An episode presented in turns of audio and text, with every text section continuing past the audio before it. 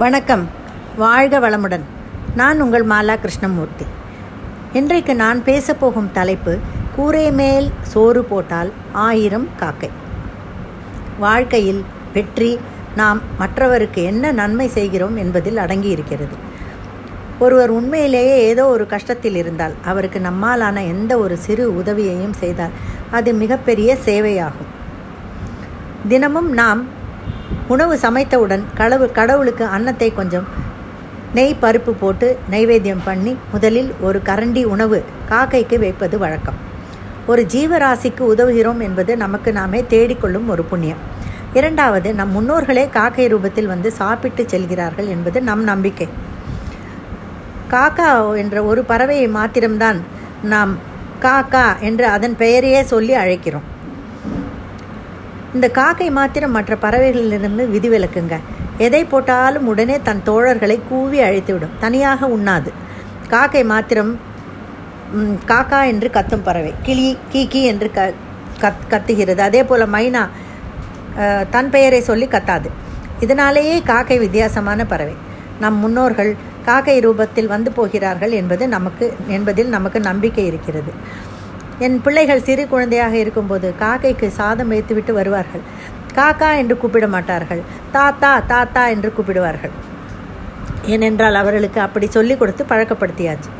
அந்த காக்கையும் சரியாக எட்டரை மணிக்கு வரும். எட்டரை மணி காக்கா என்றே பெயர் வைத்திருக்கிறான் என் பிள்ளை. பறவையை கண்டான் விமானம் படைத்தான் பாயும் மீன்களின் படகினை படைத்தான். மனிதன் மாறிவிட்டான். வந்த நாள் முதல் இந்த நாள் வரை வானம் மாறவில்லை. காக்கையிடமிருந்து நாம் கற்றுக்கொள்ளும் பாடங்கள் ஒற்றுமை உணர்வு விழிப்புடன் கூடிய எச்சரிக்கை உணர்வு. எந்த காகமாவது சாலைகளில் அடிபட்டு இருப்பதை நாம் பார்க்கிறோமா? இல்லை. நாய் பூனை ஆடு உள்ளிட்ட பல சாலைகளில் அடிபட்டு மடிவதைப் போலல்ல காகம்.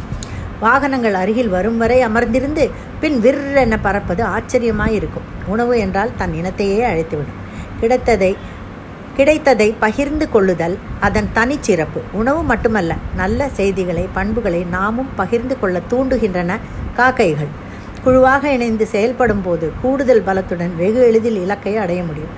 அனைவருக்கும் சமமாக சாப்பிட சோறு கிடைப்பதால் உயர்வு தாழ்வு மனப்பான்மை போட்டி பொறாமை நான் பெரியவன் நீ சிறியவன் என்ற பேச்சுக்கே இடமில்லாமல் செயல்படும் சூழ்நிலை. சுயநலம் மறைந்து பொதுநலம் சமுதாய நலம் மேலோங்கும். எல்லோர் மேம்பாட்டுக்காகவும் எல்லோரும் உழைப்பது என்பதே விதி. ஒவ்வொரு உயிரினத்தின் வாழ்க்கையும் முறைப்படுத்தப்பட்ட வழியிலேயே செல்கிறது. மனிதனின் வாழ்க்கையை தவிர. இவனை பழக்கம் நவீன விஞ்ஞான கண்டுபிடிப்புகள் தற்காலிக இன்பத்தின் மீதான மயக்கம் விரும்பி அனுபவிக்க வேண்டுமெனில் தலையெழுத்து என்று சொல்லிக்கொள்ளும் வினைப்பதிவுகளுக்கான விளைவுகள் என்பவை முறையற்ற வாழ்க்கை பாதையில் தள்ளிவிடுகின்றன. கற்றது கையளவு கல்லாதது உலகளவு என்ற பொன்மொழியை நினைவில் கொள்வோம். ஒவ்வொரு நிகழ்விலிருந்தும் நாம் கற்க வேண்டியவை ஏராளம். இந்த வகையில் காக்கைகளிடமிருந்தும் நாம் கற்க வேண்டிய நல்ல பண்புகளை மனதில் கொள்வோம். இந்த காக்கைக்கு ஐந்து அறிவு உள்ளது. பறவைகள் பலவிதம் ஒவ்வொன்றும் ஒரு விதம் ஒவ்வொரு பறவையிடமிருந்தும் நாம் தெரிந்து கொள்ள வேண்டிய பாடங்கள் ஏராளம். இரு சிறகுகள் சரியாக இருந்தால் மட்டுமே பறவைகளால் சரியாக பறக்க முடியும்.